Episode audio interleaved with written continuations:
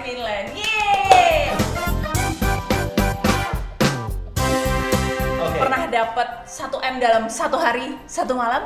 Lebih sih. Nah sekarang gimana kalau misalnya untuk para karyawan kok yang kerjanya 9 to 6 ngomongnya nggak ada waktu cuma ya mereka juga pengen menghasilkan satu miliar pertamanya Yeay! Seorang digital marketer dan juga seorang CEO dan founder dari Travelio siapakah dia? Truduk, Ko Deddy Santoso. Hai Ko, apa kabar? Hai, baik-baik. Aduh, seneng ya Thank you so seorang much di-invite nih di sini nih. kita yang thank you banget seorang Denny Santoso hadir langsung di studio kita. Oke, kok pertanyaan jedernya dulu. Oke. Pernah dapat 1 m dalam satu hari, satu malam? Lebih sih. Wow, lebih, wow. Lebih sih. Oke, kalau gitu ajarin kita kita kok. Oke. Eh, ajarin sobat Milan di rumah, aku juga. Kalau kok Denny Santoso awal mula pertama seumur Mhm. hidup pertama kali mendapatkan 1 m tuh dari mana sih? Buset. Kayaknya udah lama banget ya. Iya. Satu miliar. Umur berapa sih? Udah lama banget.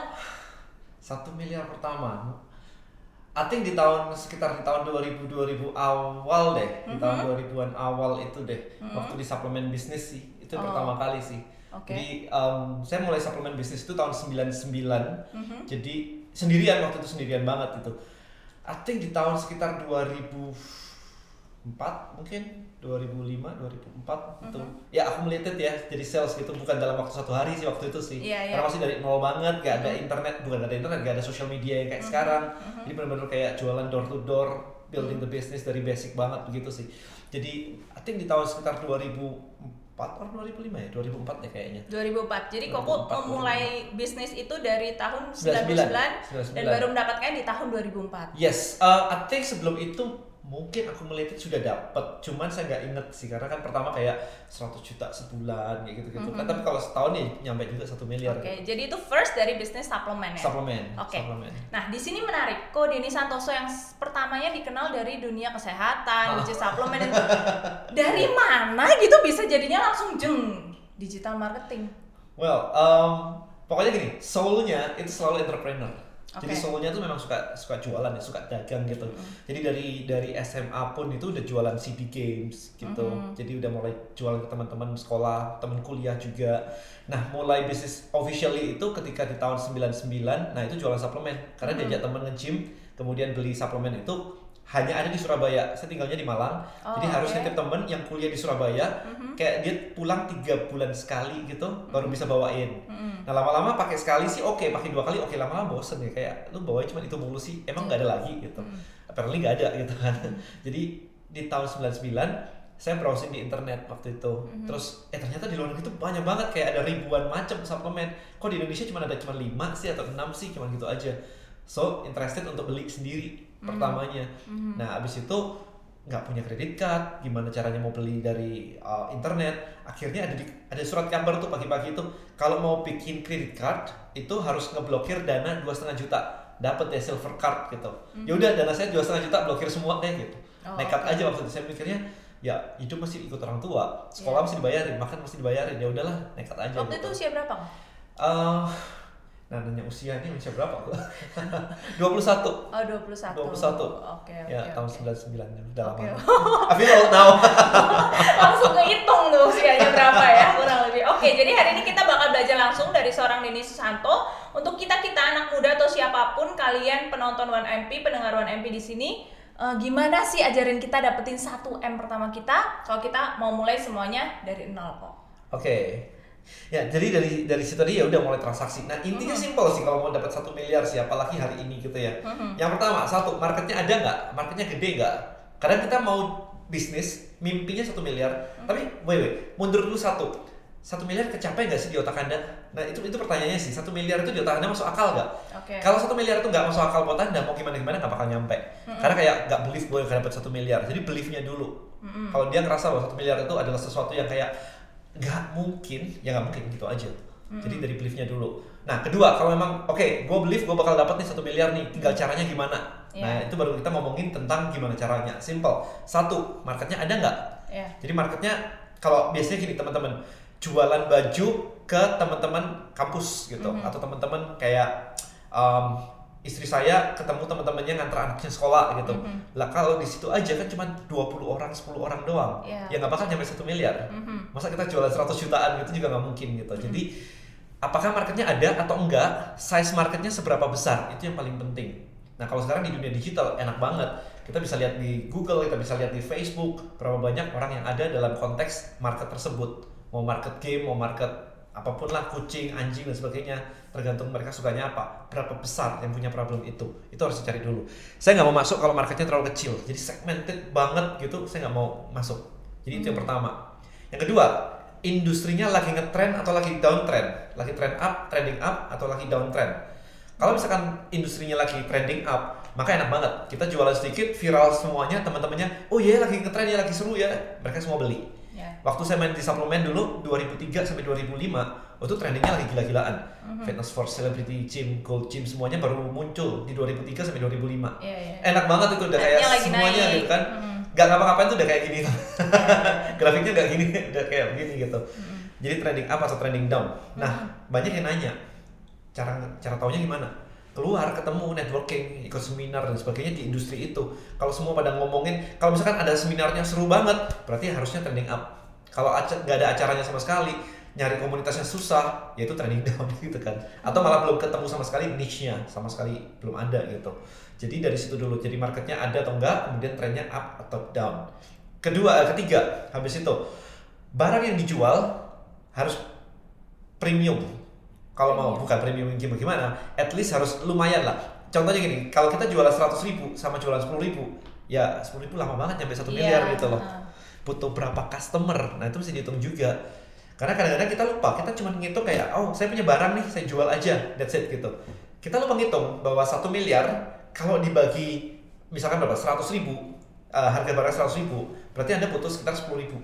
Hmm. Bener gak ya? 100 ribu, 10 ribu. Iya bener kan ya? Butuh 10 ribu uh, customer gitu. Tapi kalau Anda jualan 1 juta, uh, barang 1 juta, Anda cuma butuh 1000 user. Cuma perkalian sesimpel itu aja. Kalau Anda jual apartemen, harga 1 miliar, ya Anda langsung dapat 1 miliar, satu customer doang. Nah remember, kalau Anda jual membutuhkan customer banyak banget, satu problem. Dapetin customer tuh bayar loh zaman sekarang, kalau apalagi kalau di digital. Kan kita butuh iklan untuk dapetin orang jadi beli. Berarti kalau kita butuh kayak 10.000 customer, lebih enakan jualan ke 1000 dong. 10.000 costnya jadi banyak banget. Iya. Nah itu yang harus dihitung, itu kebanyakan dilupakan oleh banyak orang. Oke. Ya jadi em, kalau saya lebih suka makanya kenapa dan kenapa bikin workshop harganya 10 juta, 13 juta gitu daripada bikin sejuta. Kan saya kerja harus 10 kali lipat tuh.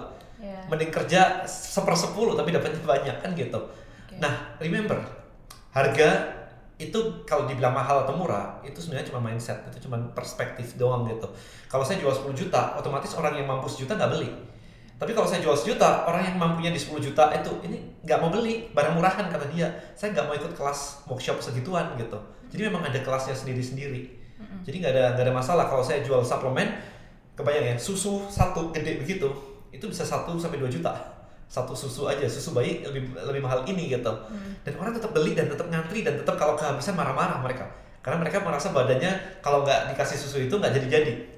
Jadi depend on the market gitu ada yang bilang beli susu mahal amat tapi ada yang bilang kayak harus malah lucunya adalah ketika zaman-zaman um, mau masuk sekolah kayak setiap kali liburan um, Juni Juli habis itu mau masuk sekolah itu ada bapak-bapak yang menyisikan duitnya rebutan sama anaknya beli buku jadi kayak mau beli suplemen ini buat beli buku bisa deh buat suplemen dulu gitu bisa kayak gitu Oke. nah itu ada tuh kayak gitu Oke. Oke. so harga ya jadi market size trending habis itu harganya itu di mana harus dihitung satu miliar itu dapatnya berapa berapa customer nih gitu so basically kerangka basicnya seperti itu Oke, ini adalah kerangka yang harus dimiliki sama kita yang mau memulai bisnis dari nol untuk mendapatkan satu Hmm. Yes. Pertama kita. Yes. Oke, tadi Koko udah ngomongin market. Pertama belief dulu deh. Belief, belief. market, industri, terus dan baru ngomongin lain-lain. Heeh, yes Industri apa sih kok? Kan dibilang nih, industri apa yang ngetren? Karena itu kan sangat berpengaruh juga nih. Industri apa yang lagi sangat rekomen untuk dijalanin sekarang? Oke, ini pertanyaannya berarti ini luas banget loh ini, ini jawabannya luas banget. Jadi saya mau mengambil perspektif kayak begini nih. Kemarin ketika saya belajar di Amerika, kita dapat banyak insight banget. Ceritanya begini, di awal tahun 1900-an itu era tanah. Jadi orang yang lahir landlord punya tanah banyak begitu orang kaya. Lahir kaya, mati kaya, lahir budak, mati budak. Mm-mm. Itu tahun 1900 ke belakang lah kayak begitu, rebutan tanah dan sebagainya. Kemudian di tahun 1920-an itu era industrial. Ini ngomong kita di Amerika. Oke. Era industri gitu, pabrik dan sebagainya. Bisa punya pabrik, tapi biasanya udah tua-tua, udah Iya. 70, 80 gitu udah punya pabrik gitu. Nah, era di tahun 40-an itu era distribusi. Jadi mungkin barang-barang dari industrial tadi mulai jadi barang kemudian didistribusikan gitu. Iya. Kalau di Indonesia ada namanya kayak Indomaret dan sebagainya itu distribusi gitu. Di Indonesia artinya tahun 80-an, nah di Amerika mungkin sekitar tahun itu 40 50-an lah. Kalau nggak salah sekitar tahun itu tuh eranya itu. Nah, yang disebut dengan era ini apa sih? Kalau Anda ngikutin eranya di tahun itu, maka bisnis Anda tuh luar biasa akan ngembang banget. Itu itu zaman yang paling lompatnya itu di era itu gitu. Oke. Nah, di tahun 70-an itu era teknologi. Maka kita akan melihat kayak Apple muncul di situ, eh, IBM muncul di tahun itu, eh, Microsoft muncul di tahun itu 70 80 ya, sekitar itu gitu. Nggak mungkin mereka muncul di tahun 40, teknologinya belum ada. Ya. Nggak mungkin muncul di tahun ini gitu, telat. Iya. Ya kan telat gitu, eh, udah udah lewat gitu. Nah, di tahun 1990-an itu era informasi. Mhm. Maka Google muncul di tahun itu. Google mengindeks informasi. Padahal banyak sebelumnya sebelum Google banyak banget ada Alta La Vista dan sebagainya gitu. Gak tahu ya? Nggak tahu. Berapa tahu umurnya? Saya belum lahir di zaman itu. Alta La Vista itu di tahun 95 gitu. Udah lahir belum sih? Oh, Udah kan? udah udah kalau sekarang saya masih owe Ketahuan deh. Ketahuan. Kita udah main internet. 95. Oke. Nah, itu era informasi. Jadi di, ta- di, di tahun 9, eh, 90-an sampai 2000 awal era informasi. Jadi cari duit pakai informasi itu kenceng banget. Nah, di Indonesia informasi itu baru masuk sekarang-sekarang ini sebenarnya. Kita mulai jualan course, online course dan sebagainya. Sementara di luar negeri itu udah dari tahun 90-an itu. Bahkan kemarin ada satu orang yang I think di awal 2000-an deh, dia sempat jualan satu course namanya Traffic Secret waktu itu. Mhm. Itu dia bisa menjual 1 juta dolar in 24 hours. Wow. 14 miliar kalau hari ini gitu ya, Iya. 24 jam doang gitu. Itu bisa jualan informasi bagaimana mendapatkan traffic for your business. Mhm. That's it gitu. Ah, itu itu rekor banget waktu itu di di sana gitu. Um, kemudian 2004 2005 sampai hari ini itu eranya platform. Platform. Platform. Maka kalau kita lihat yang masuk ke Forbes sekarang Indonesia terkaya paling muda empat terbawah Mhm. platform semua Tokopedia, Bukalapak, Gojek, Traveloka it's all platform jadi sekarang itu eranya platform. Jadi di era-era sekarang ini muncul kayak ada Uber, ada Grab, ada Airbnb di sana. Nah muncul kayak gitu-gitu. Nah sekarang berarti industri apa yang belum ada platformnya? Kalau misalkan dipikir kayak begitu berarti Anda bisa menciptakan something berbentuk platform crowdsourcing, crowdfunding, crowd something lah whatever kayak gitu di bidang masing-masing. Terserah. Nggak tahu di di health ada atau belum di sini. Mungkin belum saya nggak tahu. Ya. mungkin sebuah platform untuk mengorganisasiin seluruh data pasien terus terkoneksi ke seluruh I don't know um, hospital misalnya Mhm. gitu. Jadi kalau misalkan dokter anda mau nyari second opinion ke dokter lain itu sudah terkoneksi semuanya misalkan kayak begitu. Jadi apalagi nih barusan kan yang infrastruktur yang didisrupkan kayak dengan adanya taksi online dan sebagainya ojek online itu kan baru transportasi. Baru infrastruktur yang paling basic dulu Ya. nah habis itu akan naik lagi pelan-pelan nanti ke, ke, ke yang lebih kayak kesehatan ke fintech sekarang jadi dari bawah dulu pasti kayak begitu Mhm. nah dilihat aja industri apa yang belum didisrupt by sebuah platform Dan harus diciptakan dalam bentuk platform. Iya saat ini eranya kayak begitu sih. Karena sekarang eranya platform, Iya. eranya digital. Jadi Yes. tinggal choose industrinya apa, lalu Ah. ya kembangin pelajarin bisnis itu. bisnis model yang digital kayak begitu sih kayak em, misalkan di sini ada Gojek lah ada Grab dan yang lain-lain ada Tokopedia pelajarin bisnis model kayak begitu jadi Oke. kalau misalkan ada kebanyakan orang nih ya belajar pakai metode konvensional Mhm. berharap bisnis digital tapi otaknya konvensional karena yang dipelajari konvensional Hmm. buka toko dijual barangnya dijual itu konvensional Ya. oke begitu masuk online ya buka toko online terus jualan itu konvensional Ya, ya. yang kayaknya ya siapa itu Tokopedia-nya dan yang lain-lain yang bikin Iya. platformnya gitu Iya. kalau anda pakai uh, mindset konvensional terus dibawa ke digital eksekusinya kan konvensional juga buka toko dijual kan gitu Mm, mm, mm. Jadi sebenarnya ya harusnya kalau mau buka itu ya bisnis kita harus pelajari yang namanya bisnis model digital. based on digital kayak platform tadi kan Hmm. jadi bikin Tokopedia-nya gitu atau bikin Facebooknya tapi bukan Facebook literally compete with Facebook that's crazy sih kayak di Iya. dunia nggak ada yang bisa compete with Facebook kan Mm-mm. tapi bikin yang lain gitu apalagi Mm-mm. contoh gini deh contoh gini deh di Facebook itu kita ada namanya Facebook event Mhm. tapi di luar sana ada namanya meetup.com Oke. Eventbrite itu sebenarnya kan lebih advance daripada Facebook event. Mhm. Berarti kalau misalkan Anda lihat, Facebook itu bisa banyak hal yang bisa dipretelin sebenarnya, Iya. dibuat yang lebih bagus, dibuat yang lebih advance. Hmm, gitu. Oke. Oke. That's why I built Tribelio kan, Facebook grupnya yang kita ambil. Oke oke. Gitu. Tapi kok itu kan bener-bener yang digital banget nih kok. Mm-mm. Kalau yang applicable buat anak-anak muda yang maksudnya memang nggak bergelut di dunia digital, yang bener-bener mau mulai semuanya Tapi eranya digital gimana coba?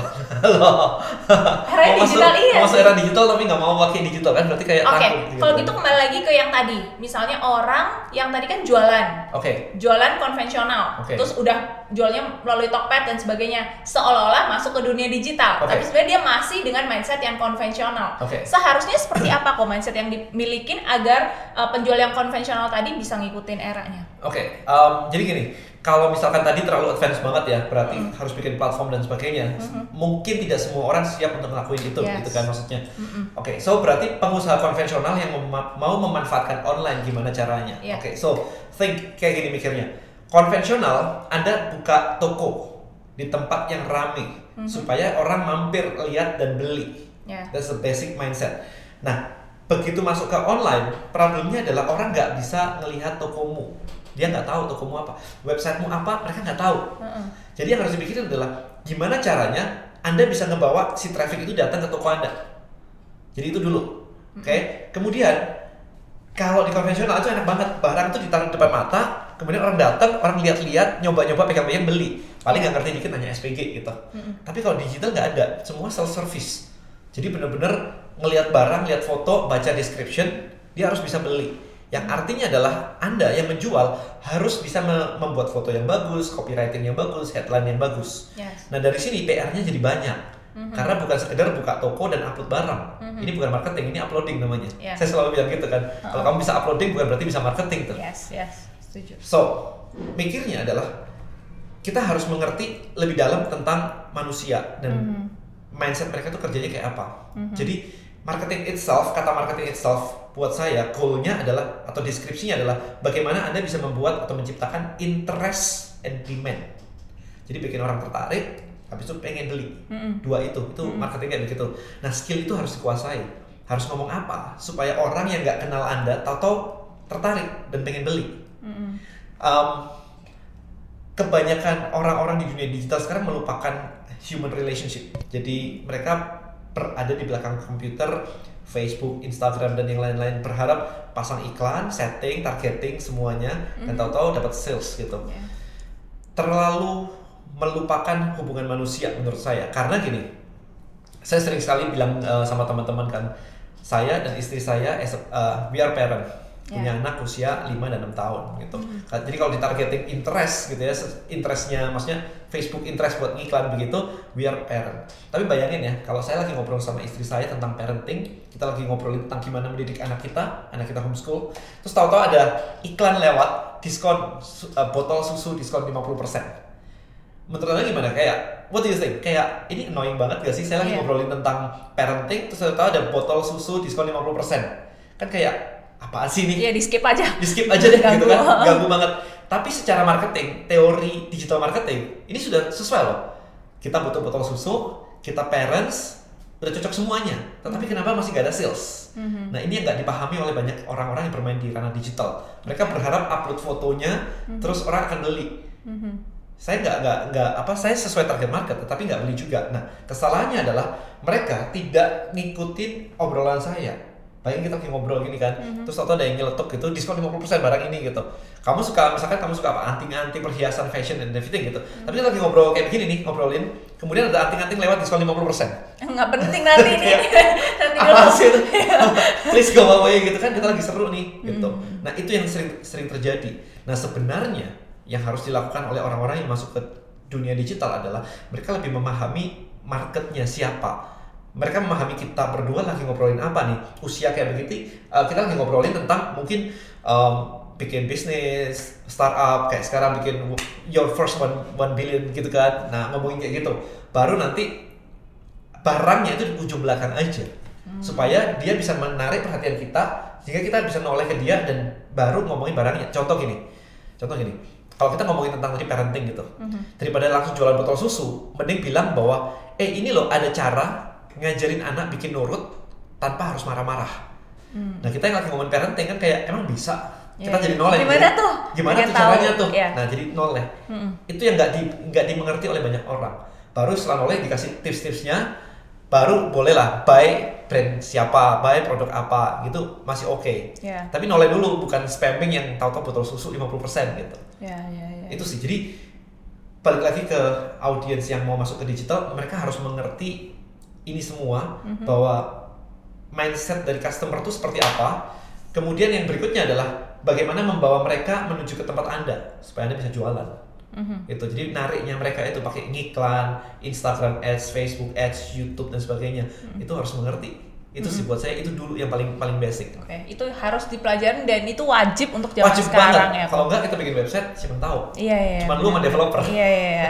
Tadi itu udah dikasih tahu caranya bikin interest, pasar jadi interest, Ha-ha. terus habis itu pelajarin lah. Kalau itu sih nggak bisa langsung pelajarin sekarang ya, waktunya nggak cukup. Oke, itu kan tadi kan untuk orang-orang yang mau memulai sesuatu dari nol, Ya, tanpa modal atau modal terbatas. Nah, sekarang gimana kalau misalnya untuk para karyawan kok, yang kerjanya 9 to 6, ngomongnya nggak ada waktu, cuma ya mereka juga pengen menghasilkan satu miliar pertamanya. Tapi memang sekarang dia tetap punya tanggung jawab untuk bekerja di kantor, gitu gimana? Oke, em, sebenarnya kalau memang benar-benar mau menghasilkan dengan cepat, maunya cepet kan ya, nggak mau lama-lama ya, ya. apalagi anak sekarang maunya instan kok. Mie instan Oke, mie instannya butuh 3 menit. iya sih ya nggak instan instan banget ya. Belum lagi rebus airnya, lama lagi kok. Oke. Oke, so kalau mau instan banget, em, Indonesia ketinggalannya adalah Indonesia itu masih di era banyak orang berpikir jualan itu harus produk. Oke. That's one issue. Kalau misalnya Anda bisa jualan misalkan apa ya uh, info produk, Mhm. jualan course, itu akan bagus banget. Kita lihat apa? Kita lihat Clickbank di, eh, di US itu ada namanya Clickbank. Itu think dari tahun 90-an ya, Clickbank gitu ya, C L I C K B A N K Clickbank gitu. Itu itu gede banget. Mereka jualan di situ ada yang sampai kayak per bulan kemarin punya omset 2 juta dolar per month.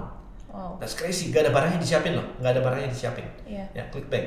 Kemudian kita lihat lagi di luar ada Udemy, kan tahu kan ya kayak ruang guru kayak gitu, Oh, kan. iya, iya. Nah, Udemy itu juga ada tuh. Jadi individual itu bisa create course terus ditaruh di situ kayak skill share. Nah kayak gitu-gitu sih. Mm-mm. Nah kenapa gak ber- berpikir untuk membuat sesuatu kayak begitu? Mm. Di mana itu benar-benar um, anda butuh kerjanya sekali doang untuk menyiapkan materinya. Jadi structuring aja. Jadi kayak misalkan anda pulang jam 6 ya udahlah. Habis itu please jangan buka Netflix, jangan hangout di bar dan sebagainya gitu ya. Dedicated tiga bulan lah untuk ngebangun bisnis ini gitu. Kemudian anda create structure-nya. Orang itu butuhnya diajarin itu apa aja sih.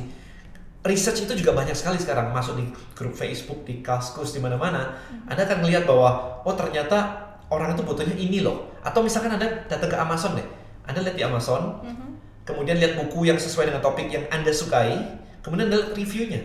Reviewnya ada yang kayak, "Su- saya suka banget tentang ini, saya nggak suka karena nggak membahas ini. Itu kan semua jadi sebuah feedback. Nah itu habis itu di-create, jadi sebuah structure, habis itu syuting videonya, dibuat sebuah course, habis itu dijual. Selesai.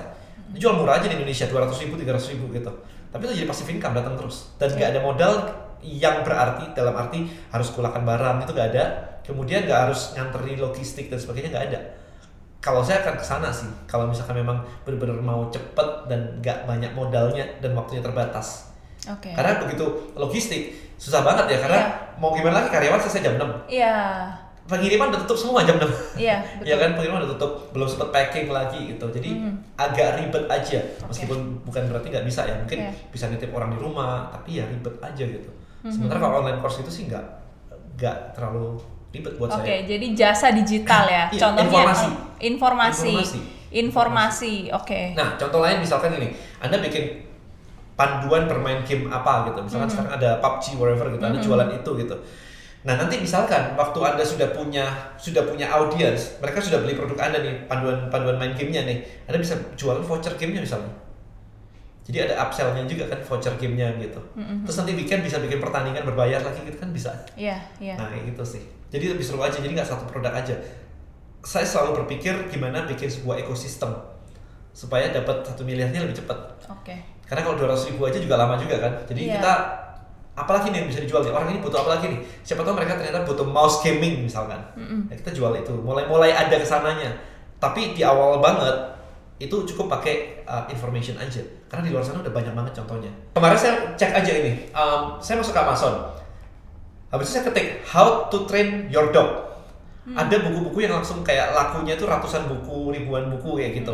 Mereka ada kayak seven ways to train your dog misalkan gitu. Hmm. bahasa Indonesia kagak ada. Iya, iya, iya. ya jual aja dong online di sini kan bagaimana cara melatih anjing anda? Iya, iya, iya. kayak gitu-gitu. Benar, benar. nggak ada basically nggak ada di sini. Masih masih bisa. Iya bener kemarin juga eh, aku baru dengar gitu ya ada saudaraku dari Amerika ngasih tauin eh, dia juga ngasih tauin tentang Princess Potty. Jadi anak kecil Yes, potty ya, training. Ya potty training Potty untuk anak training. kecil. Banyak Yes. kan anak kecil yang udah biasa pakai eh, Popok. popok, Ha-ha. belum terbiasa untuk ke toilet. yes potty training Di Indonesia itu juga belum ada ya kok. Terus dia ngasih tahu bahwa ini it works gitu. It, it Yes. really works gitu. yes bahkan Ya. kemarin di Amerika ada ada itu potty training for single dad Wow. Oh ya, single dad itu single dad. lebih papa doang. Susah banget anaknya ngajarin pipis gitu. Iya, apalagi kalau anaknya cewek, kita lagi nggak ngerti caranya. atau misalkan single mom uh, jadi gini raising kids as an entrepreneur single mom single mom entrepreneur misalnya gitu. Mhm. jadi udah kerja ngurusin anak satu lagi single mom. Itu kan gak ada banget kan di sini siapa Mhm. gitu. Tapi single mom banyak loh. Kalau bisa dibuat komunitasnya habis itu di ada kelasnya ada gatheringnya semuanya self developmentnya semua pasti pasti gede sih Iya iya, Gitu. oke. Nggak Jadi kita aja udah gitu. langsung dapat ide nih dalam waktu singkat ya. or gini lagi kasih Apa? ide lagi boleh Oke. boleh ya boleh ya? Boleh dong. lempar ide lagi. Indonesia banyak orang properti, banyak orang MLM, banyak orang insurance. Tetapi mereka selalu bekerja sesuai dengan kerjaannya. Misalnya gini, properti ya berarti agent properti ya jualan properti. Hmm. Oke, agent insurance jualan insurance, agent MLM ya kalau nggak recruiting ya jualan barangnya. That's it gitu. Tetapi tahu nggak anda kalau sebagai agent properti atau agent insurance mereka memiliki kesulitan yang luar biasa menemukan prospek sama closing Hmm. ya kan? Kenapa nggak bikin course bagaimana caranya mendapatkan prospek melalui Instagram? Habis itu copywriting class buat closing insurance. Gak ada di Indonesia. Marketnya gede, gede banget kan? Agent insurance berapa banyak? Iya. Teman kita pasti ada satu yang agent insurance. Iya. Iya kan? Termasuk dia gitu. Oke. Karena oke, kalau misalkan um, as a agent insurance sendiri, marketnya terbatas, right? Teman Iya. saudara, temannya teman gitu kan, temenmu ada lagi belum gitu gitu kan. Mhm. Tapi kalau misalkan kita menciptakan sebuah solusi untuk agent insurance mencari leads melalui Instagram contohnya, Mhm. maka marketnya jadi gede banget. Seluruh Indonesia butuh. Apalagi kalau bisa ngomong bahasa Inggris, udah worldwide ya lah ininya uh, apa jangkauannya gitu. Kenapa kok kalau ngomong bahasa Inggris? Karena kalau misalkan di Indonesia kan harus ngomong bahasa Indonesia nih. Iya. Tapi begitu ngomong bahasa Inggris kan marketnya bisa luar bisa ngerti gitu. Oh. Bisa dijual ke luar yes, gitu kan. Yes, yes, gitu. yes, yes, yes, yes, yes. Which is Gitu. walaupun cara jualnya tetap beda dong kok.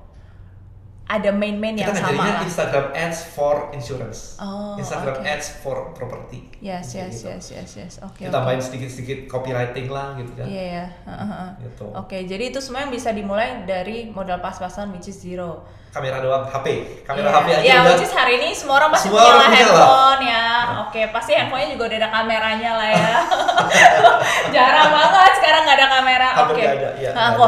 Nah, kalau tadi nih dengerin semua ide dari seorang Denny Santoso, itu sangat lekat banget sama dunia digital, digital dan digital. Oke. Baik ngomongin produk, jasa semua digital. Oke. Oke, ini langsung lompat. Tadi kan tadinya yang cuma jualan suplemen.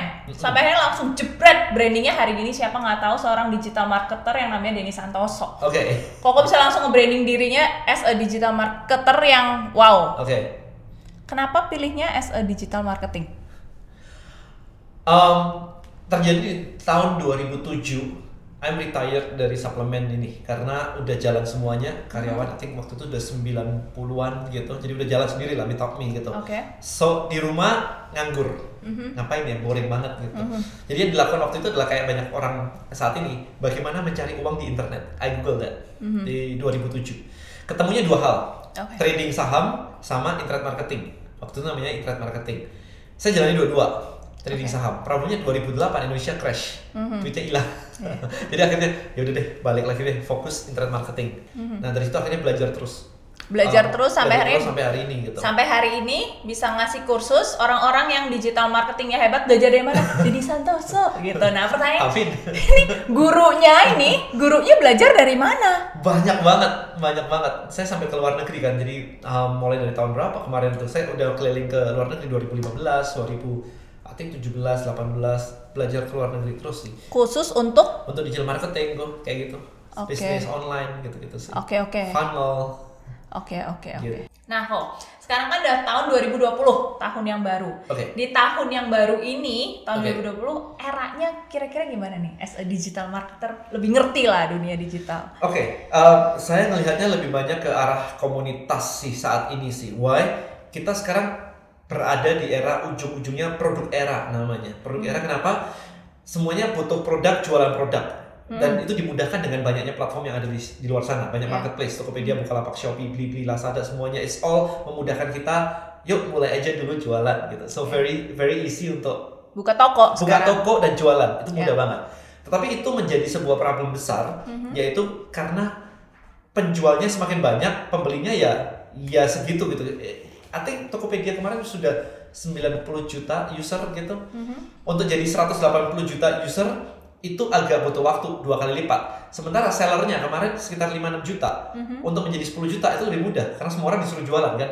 Mhm. Karena naik 5 juta lebih mudah daripada naik 90 juta. Iya.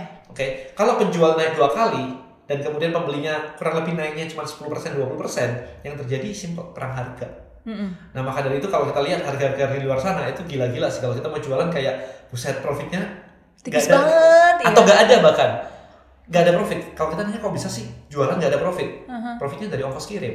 Hmm. Karena dijual modal, lakunya banyak, kirimnya banyak, dapat cashback 20% dari ongkos kirim. That's the profit Hmm. gitu.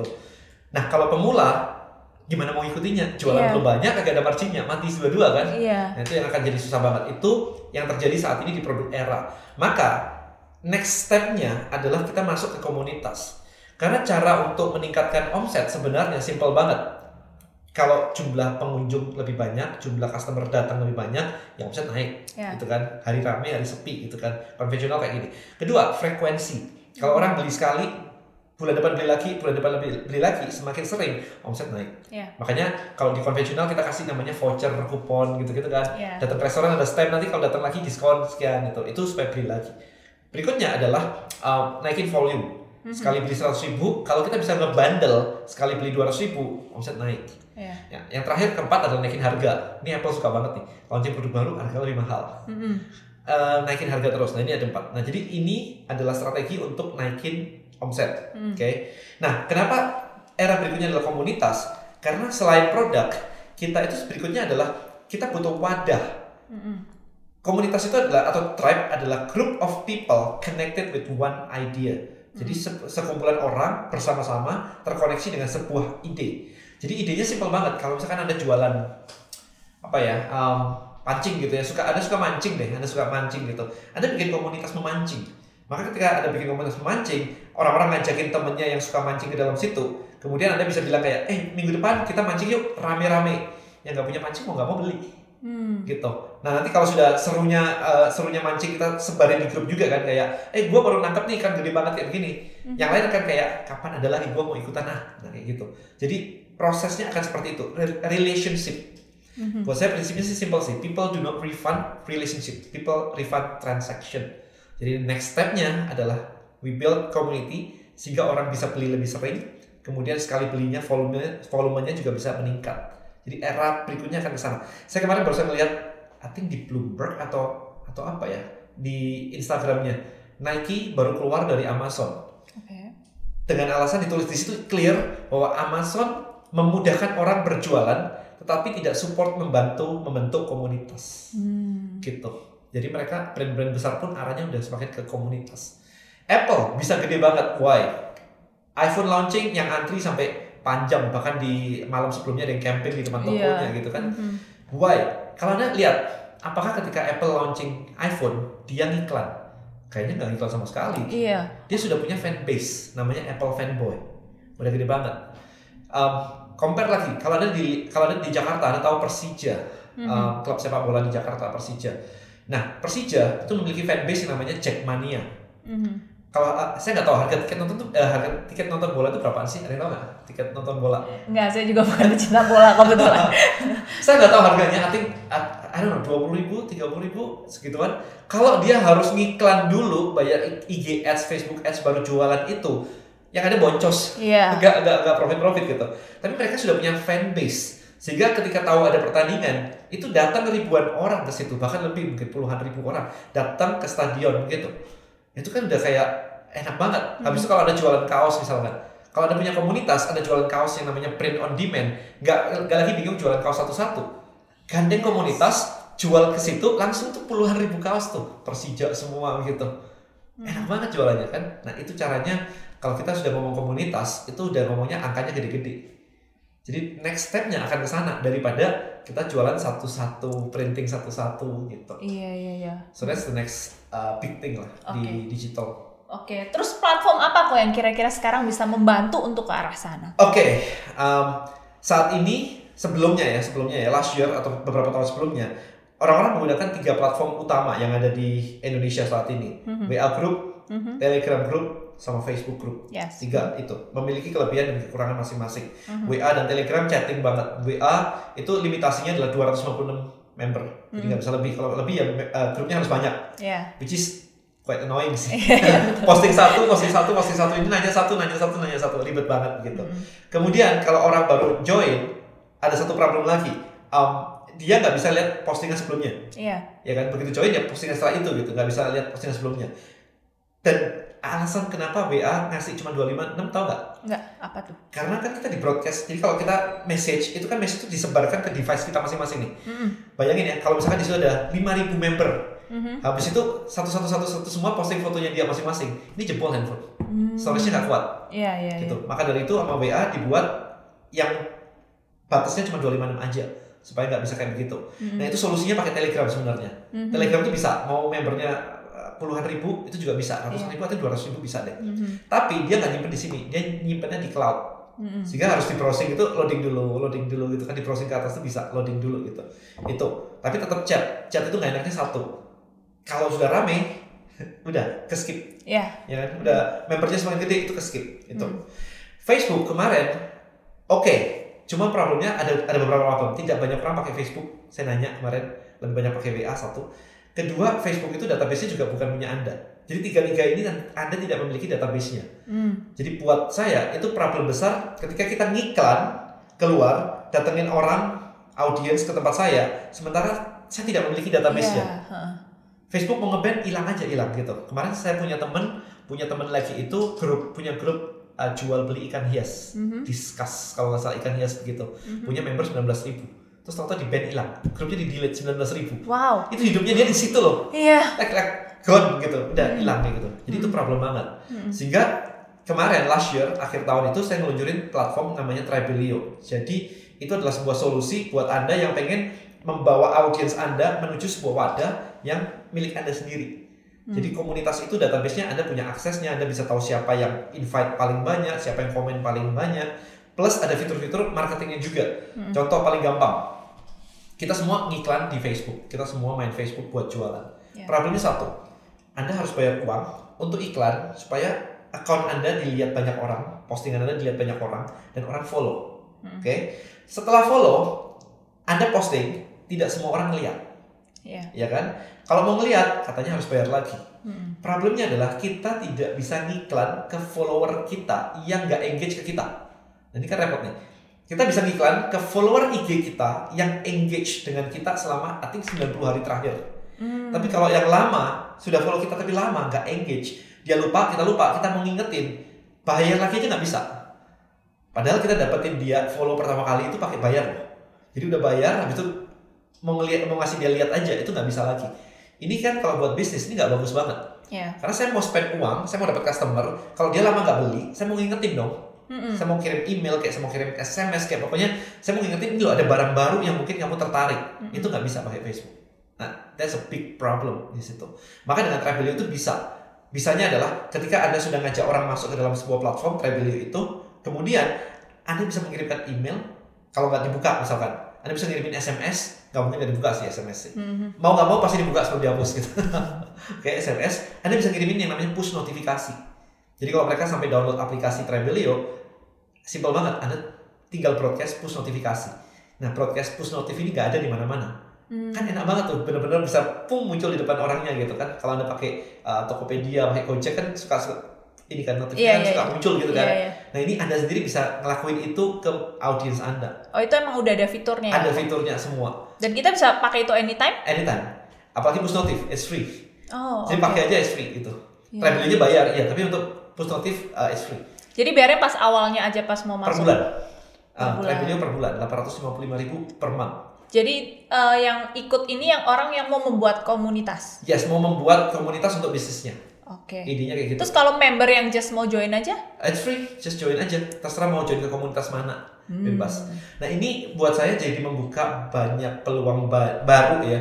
Contohnya misalkan tadi ada orang yang suka mancing, ya udah Hmm. Iya. bikin komunitas mancing, diskusi mancing, habis itu jualan alat pancing gitu Hmm. kan. Atau anda suka main game nih, kayak saya uh, suka main Switch, misalkan Nintendo Switch gitu. Buka aja uh, sebuah komunitas tentang Nintendo Switch. Kemudian kalau tanya, dan bikin konten gimana? Embed aja dari YouTube. Kita bisa buka YouTube, masukin Nintendo Switch top 2020, tapi itu di sort berdasarkan view paling banyak. Berarti videonya viral dong ini. Iya. Jadi masukin aja. Gitu. Atau misalkan, oke gini deh, kamu kamu sendiri ini ini ini kan uh, agent insurance gitu misalkan. Agent insurance, kalau mau bikin komunitas ngajarin orang tentang finansial, mereka tuh butuh konten apa aja. Di luar sana sudah banyak di YouTube video tentang financial literacy uh, insurance pentingnya insurance dan sebagainya gitu. Nah bisa aja bikin sebuah komunitas terus habis itu ambil video dari YouTube karena YouTube boleh di embed juga boleh gak ada masalah di copy begitu boleh.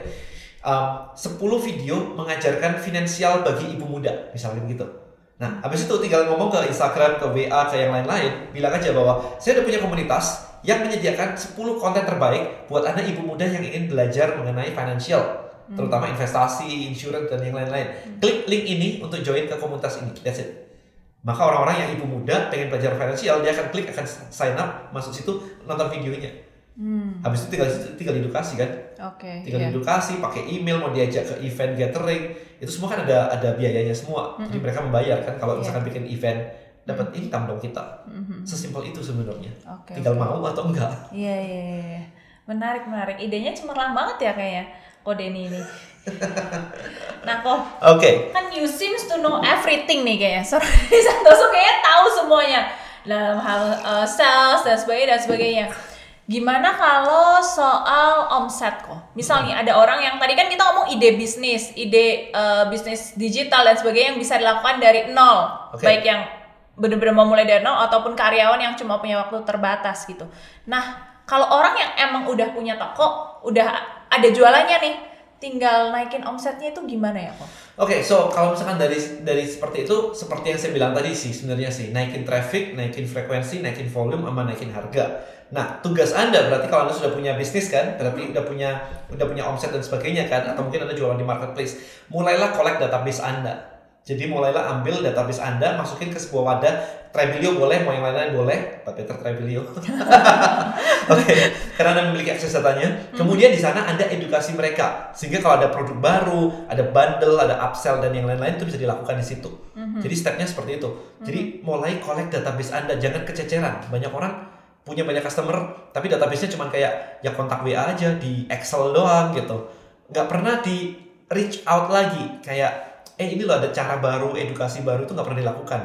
Mending kalau misalkan itu ngumpul, bayangin ya kalau anda beli drone misalkan, anda beli drone, pasti anda pengen dong cara optimasi penggunaan drone anda, angle shootingnya lewat mana, gitu-gitu kan pasti ada diskusinya. Jadi jangan orang beli, udah biarin main sendiri, jangan begitu, anda siapin wadahnya.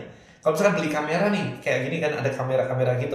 Bagaimana cara mengoptimasi penggunaan kamera ini? Bagaimana angle mengambil uh, misalkan B-rollnya, you know, uh, video klip yang ini, transisi-transisinya itu namanya B-roll kan? Oke, itu cara ngambilnya gimana? Kayak gitu-gitu. Itu ada forumnya sebenarnya. Nah itu bisa dibuat. Jadi kalau ada jualan barang, pikirkan tambahan edukasi apa yang bisa diberikan, komunitas apa yang bisa dibangun, sehingga anda bisa menaikkan traffic, naikkan frekuensi, naikin volume, bahkan naikin harga. Hmm. Gitu. Itu Oke sih. oke. Jadi sekarang benar-benar sangat berkaitan dengan edukasi. Supaya dia beli lagi kan. Iya supaya dibeli lagi gitu ya. Ingat terus gitu. oh Ingat ya, terus. lu udah berjasa sama gua gitu ya, Yes, udah mengedukasi yes, yes. gua. Jadi kalau gua mau beli barang ya sama lu aja deh. Ya gitu mahal dikit gak apa-apa lah bantu teman kan gitu kan. Bahaya kok justru kadang ah, harga temen gitu kan. Oke kok, seorang Denny Santoso yang kayaknya udah segala hal tahu, semua orang berguru sama kok Denny. Hal terberat apa dalam bisnis yang pernah Koko laluin? Um, banyak. banyak. Satu yang ter, ter tuh berarti yang paling, yang paling berat yang ya akhirnya itu juga yang bisa dilaluin, cuma yang itu yang harus di-sharingin. I think um, building team itu adalah salah, salah satu yang cukup cukup lumayan sih sebenarnya sih. Um, building team sih. Saya ada fail banyak bisnis banget itu juga karena saya nggak bisa manage tim, nggak bisa building tim dengan baik gitu. Jadi visinya nggak jelas, apalagi kalau misalkan anak-anak muda gitu ya bangun bangun bisnis kan kayaknya satu um, punya ide langsung langsung pengen gede gitu, egonya masih saling you know, masih- masih saling kuat gitu kan. Apalagi kalau foundernya banyak gitu. Nah, urusan ego jadi buat saya tuh memang I think building team sih sharing the vision gimana kita ngobrol sama mereka gimana kita bisa membantu personal development mereka karena mereka mau ikut dengan kita bukan cuma urusan duit kadang-kadang tapi mereka pengen ikut di perjalanan kita grow bareng. Jadi kalau di saya finally nih sekarang sih saya ngerti sih bahwa ketika ngerekrut yang saya jual bukan gaji tapi vision. Kita mau ke mana sih? Selama proses perjalanan itu juga bukan urusannya ga- gaji atau tugas dia ngerjain sesuatu. No um, yang saya sharing adalah kita ini lagi kayak ngayuh kapal tuh bareng-bareng loh. Ini kita sudah ngelewatin ini nih kita udah ngelewatin ini nih. Depan kita bakal ngelewatin itu itu itu mereka clear semua ketika clear mereka kan merasa dalam se- sebagai um, ini sebuah journey perjalanan bareng-bareng. Nah itu akan seru banget sih. Dulu itu berat banget karena saya nggak ngerti itu semua sih. Saya I'm very introvert person jadi kalau misalkan Really? ketemu iya. Introvert person? yes extrovert by training by the way. Oh, oke. jadi eh, males banget waktu kayak harus benerin tim kemudian harus kayak basa-basi gitu-gitu. Dulu tuh ngerasanya kayak gitu banget sih. Tapi sekarang sesuai perjalanan eh, udah 20 tahun lebih sih. Akhirnya ngerti sih bahwa ternyata itu malah krusial banget dan kalau itu miss nggak bisa. Jadi bisnis tidak berjalan sesuai dengan planmu bisnis berjalan sesuai dengan growth of your team. Itu jadi kalau timnya nge-growth bisnismu nge-growth. Gitu. Jadi sekarang I invest heavily in my team sih. Mau ikut seminar mau ikut apa gitu. Just do it. Dan mau belajar mau beli buku mau apa just hajar aja. As long as dia belajar terus diterapin gitu saya nggak ada masalah sih Oke. Kayak gitu So cool. Untuk tadi memulai semua ide yang udah Koko lontarkan, kalau ada sobat milenial di rumah yang mungkin bener-bener sekarang mau praktek nih, gue beneran mau. Langkah pertama apa yang harus diambil? Um, dalam konsep apa nih komunitas tadi ya Tribelio and, and everything ya Um, Yes. pertama oke follow saya duluan karena Oke. semua informasinya di situ gitu Yeah. kan. Kalau di IG ada @denny santoso Mhm. kemudian di YouTube saya. Saya dapat special link by the way dari YouTube youtube.com slash denny santoso. Oh, langsung nggak pakai slash c slash apa gitu gitu. Nggak jadi langsung ke situ. Kemudian di Instagram saya itu ada di bio di link di bio itu ada 30 days challenge. Hari ini yang ada itu kita coming soon akan ada lagi namanya um, Tribe Hacking Mastery jadi yang 30 days challenge itu selama 30 hari Anda akan dipandu, ada dapat buku panduan juga. Anda akan dipandu tiap hari untuk ngebangun komunitas Anda. Bagaimana bikin movement, bagaimana bikin ide, bagaimana mengencourage member Anda supaya mereka mau join dan sebagainya itu ada semua lengkap di situ. Kemudian berikutnya sebentar lagi kita akan launch adalah Tribe Hacking Mastery. Itu adalah kalau Anda ke- kesulitan memikirkan ide sama sekali, ide bisnis sama sekali, ada caranya yaitu dengan ngehack tribe yang ada di luar sana. Anda bisa datang ke Kaskus, Anda bisa datang ke Facebook, Anda search kata kunci di situ, Anda klik groups, muncul grup itu ada ribuan di situ. Jadi terserah Anda mau mau milih mana. Kita akan ajarin step by step bagaimana cara memilih grup, bagaimana memilih produk untuk dijual dan sebagainya. So itu caranya. Jadi untuk very very basic bisa ambil itu atau 30 days challenge. Semua link ada di IG saya. Oke, Gitu. jadi langkah pertama yang bisa Anda lakukan, follow dulu at Denny Santoso. Santoso. Belajar langsung dengan digital marketer yang udah sangat handal di Indonesia. Amin, thank you. Terakhir, tips dong Ko, tips terakhir untuk para sobat milenial di rumah, anak-anak muda Dan untuk is better than menghadapi perfect. Dan is better than perfect. Always. Lakuin, lakuin, lakuin now gitu. Oke. Karena buat saya ini, bener-bener tipsnya ag- agak panjangin dikit nih. Oke. Karena ini kan kita mau ngomongin tentang satu miliar ya. Satu Yes. Miliar itu bukan 10 juta, bukan 5 juta. Se- Satu miliar itu cukup gede buat apalagi kalau buat pemula. Mhm. Jadi untuk mendapatkan satu miliar itu butuh effort yang gede juga dan cukup lumayan lah makan waktu makan energi semuanya apalagi anda belum bisa gitu kan jadi buat saya adalah please kalau ada yang di luar sana memang harus dikerjain kerjain semuanya itu semua butuh effort 10 10x your income itu nggak bisa kalau misalkan anda nggak 10x your action jadi Yes. actionnya juga harus 10x siap nggak sama itu Mhm. jadi jangan cuma saya mau income-nya actionnya nggak mau nggak bakal bisa Oke oke. so 10x your action juga Oke, so that's the tips from Denny Santoso. Yeay! Thank you so much kok Denny buat sharingnya hari ini. sama-sama.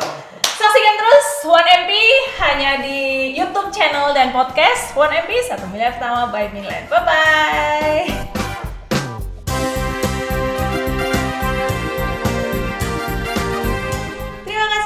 Mendengarkan podcast kita hari ini.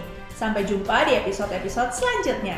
1MP, satu miliar pertama by Milan. Bye-bye!